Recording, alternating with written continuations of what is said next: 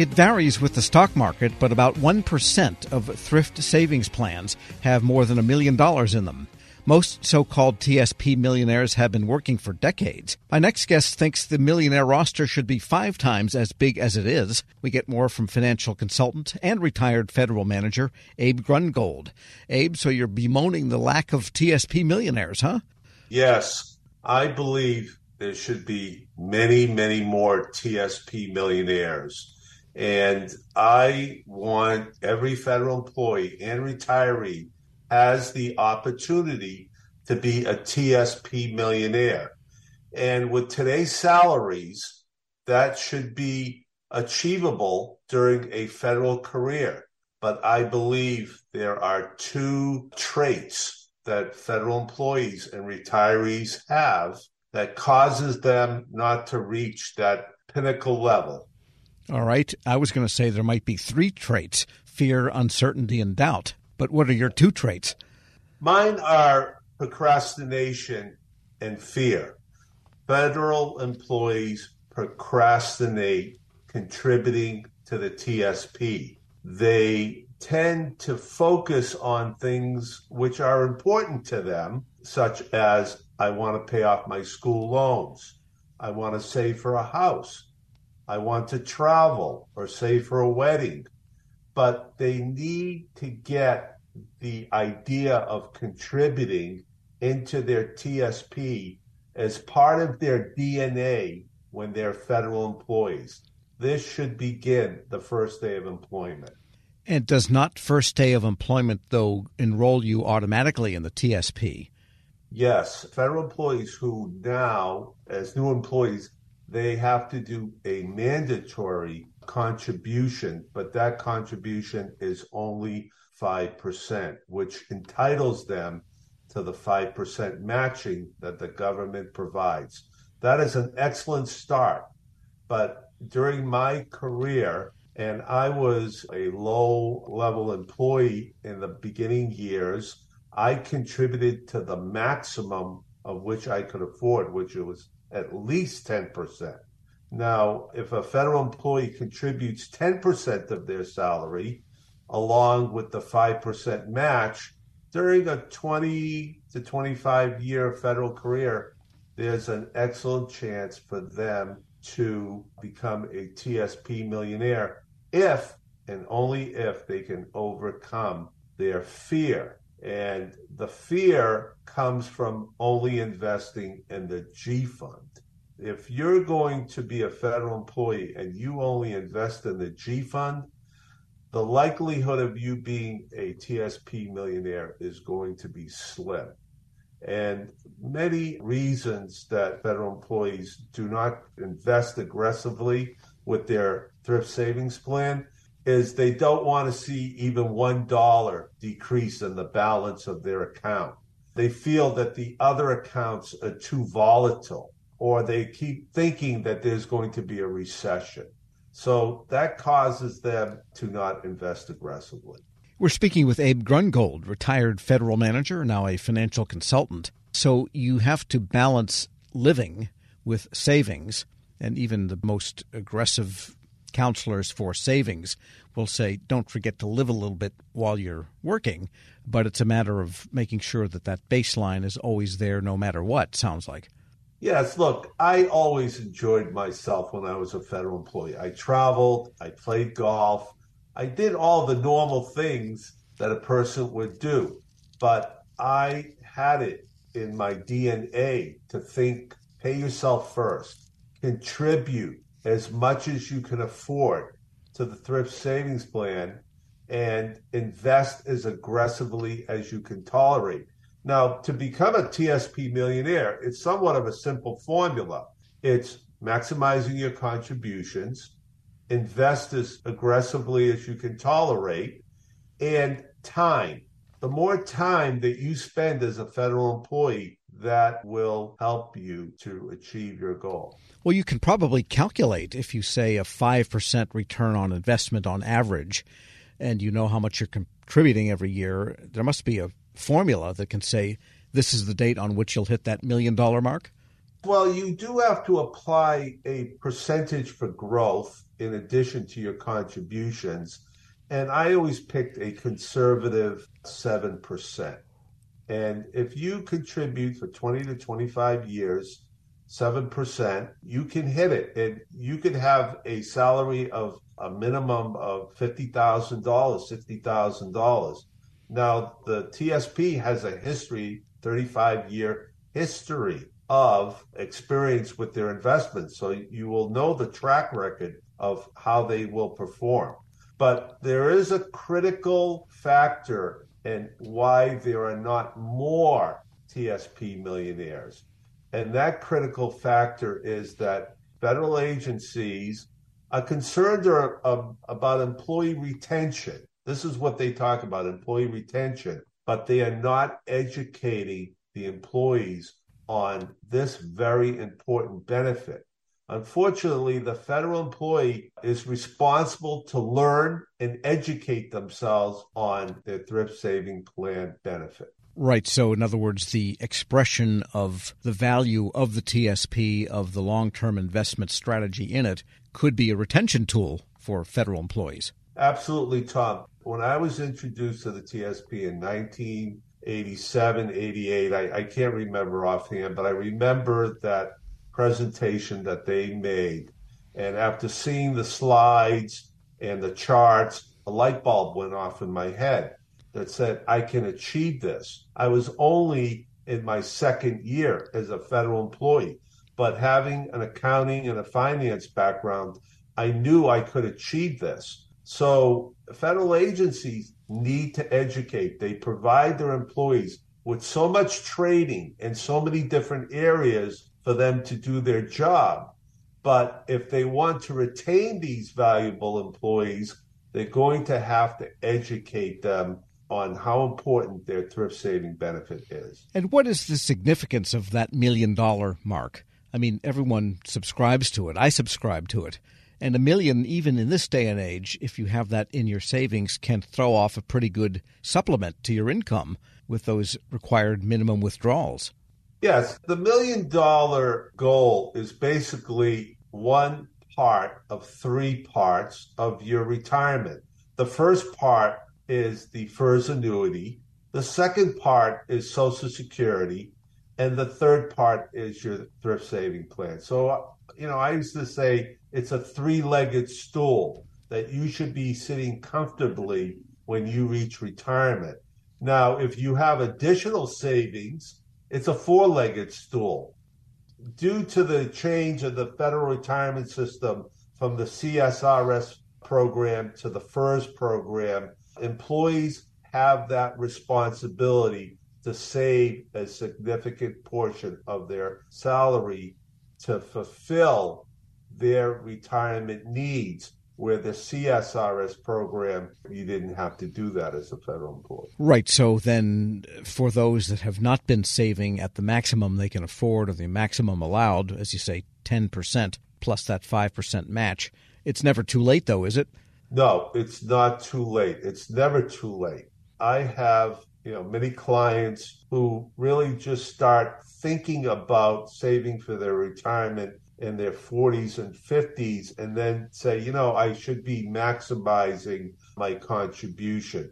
But there are many employees who are thinking about it early on, as they should. But it is so important for the agency to have training for their employees, along with ethics training, along with security in the workplace training, along with threat management training, to have that important training, give it to the employee each year as a retention tool for each agency to say, look, if you work 25 years with the government, you can become a TSP millionaire and you can have a wonderful career at the same time. Yeah, I can see the name on the pamphlet now How to Be a Millionaire Without Really Trying. Exactly, Tom. It takes a little effort just a little effort on the part of the employee. But, you know, unfortunately, employees today do not think long term. They're not thinking about retirement. They're not thinking about long term care needs. They're not thinking about Social Security. These issues never come to mind when you're right out of college and you hit the ground running in, in a federal position. You're just thinking about how can I do a great job and advance my career.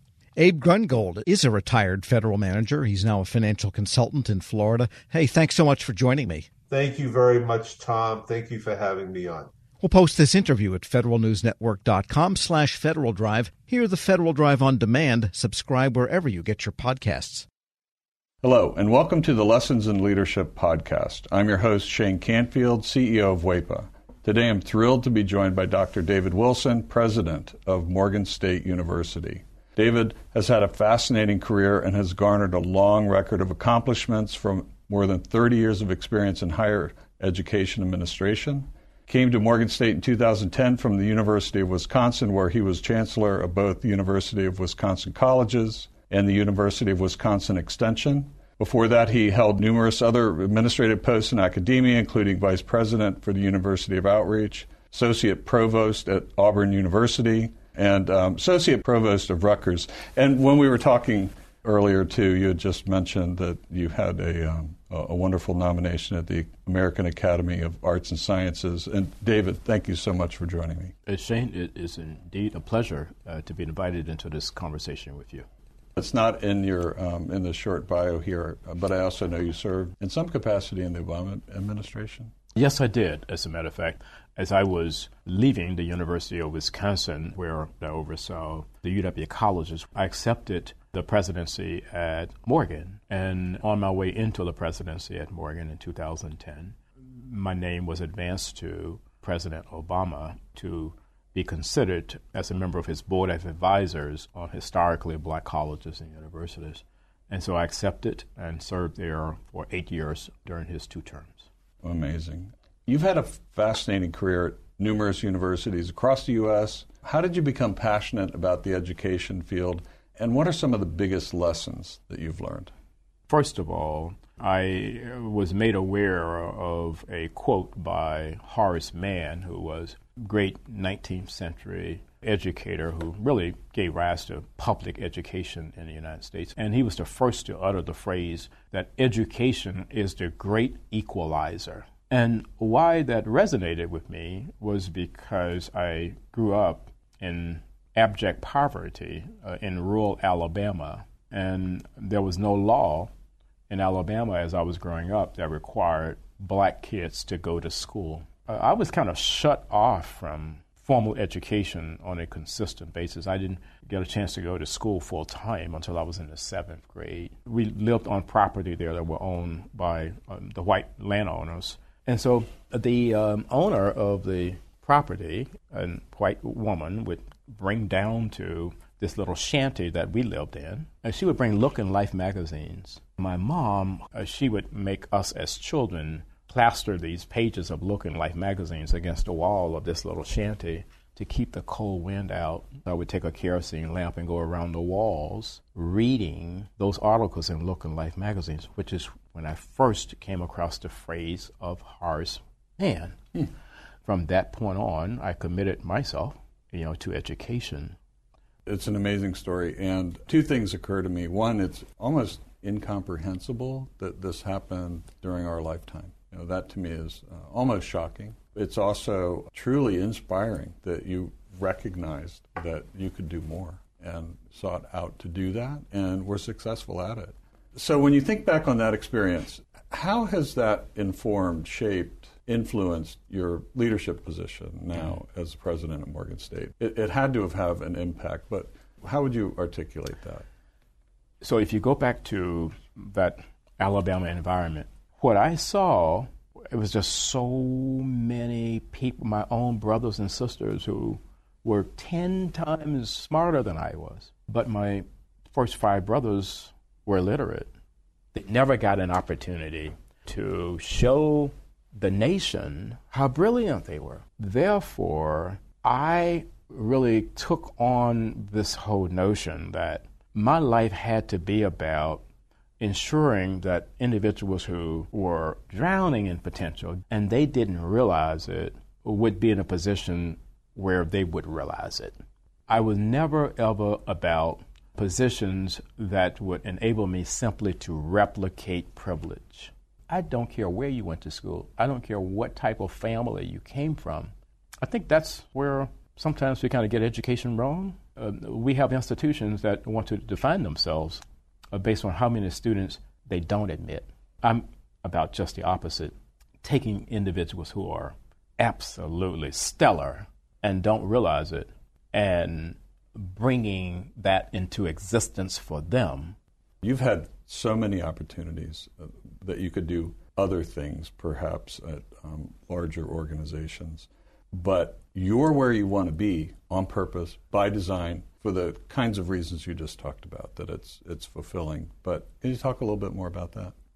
There have been so many so called top 50 institutions in the United States that have come aggressively after me. And, you know, I flirted with a couple of them, and I went home to Alabama because these two were very serious. And my family is brutally honest with me, and they keep me grounded. So I flew down and began to talk with them about these institutions that were coming after me. I was thinking they would be impressed. And when I finished, my youngest sister said to me, Now, are you finished? Clearly, we are not understanding why you would even consider leaving Morgan. It just reassured me uh, that I'm living my purpose at Morgan. And it is joyful uh, to be at a place where you want to be versus being at a place where others think you should be.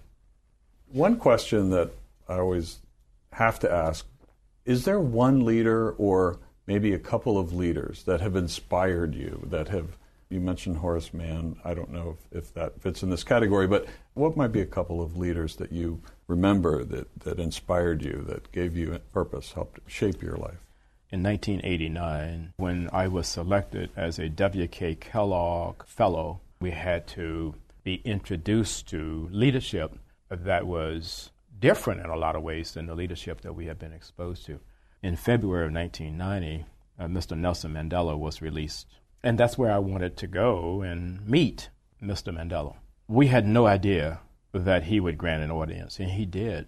He granted an wow. audience, and uh, Mr. Walter Sisulu did as well. So here I am, having grown up in Alabama. I harbored some anger toward the society there that kept me from realizing my potential and then kept so many others like me from ever realizing their potential.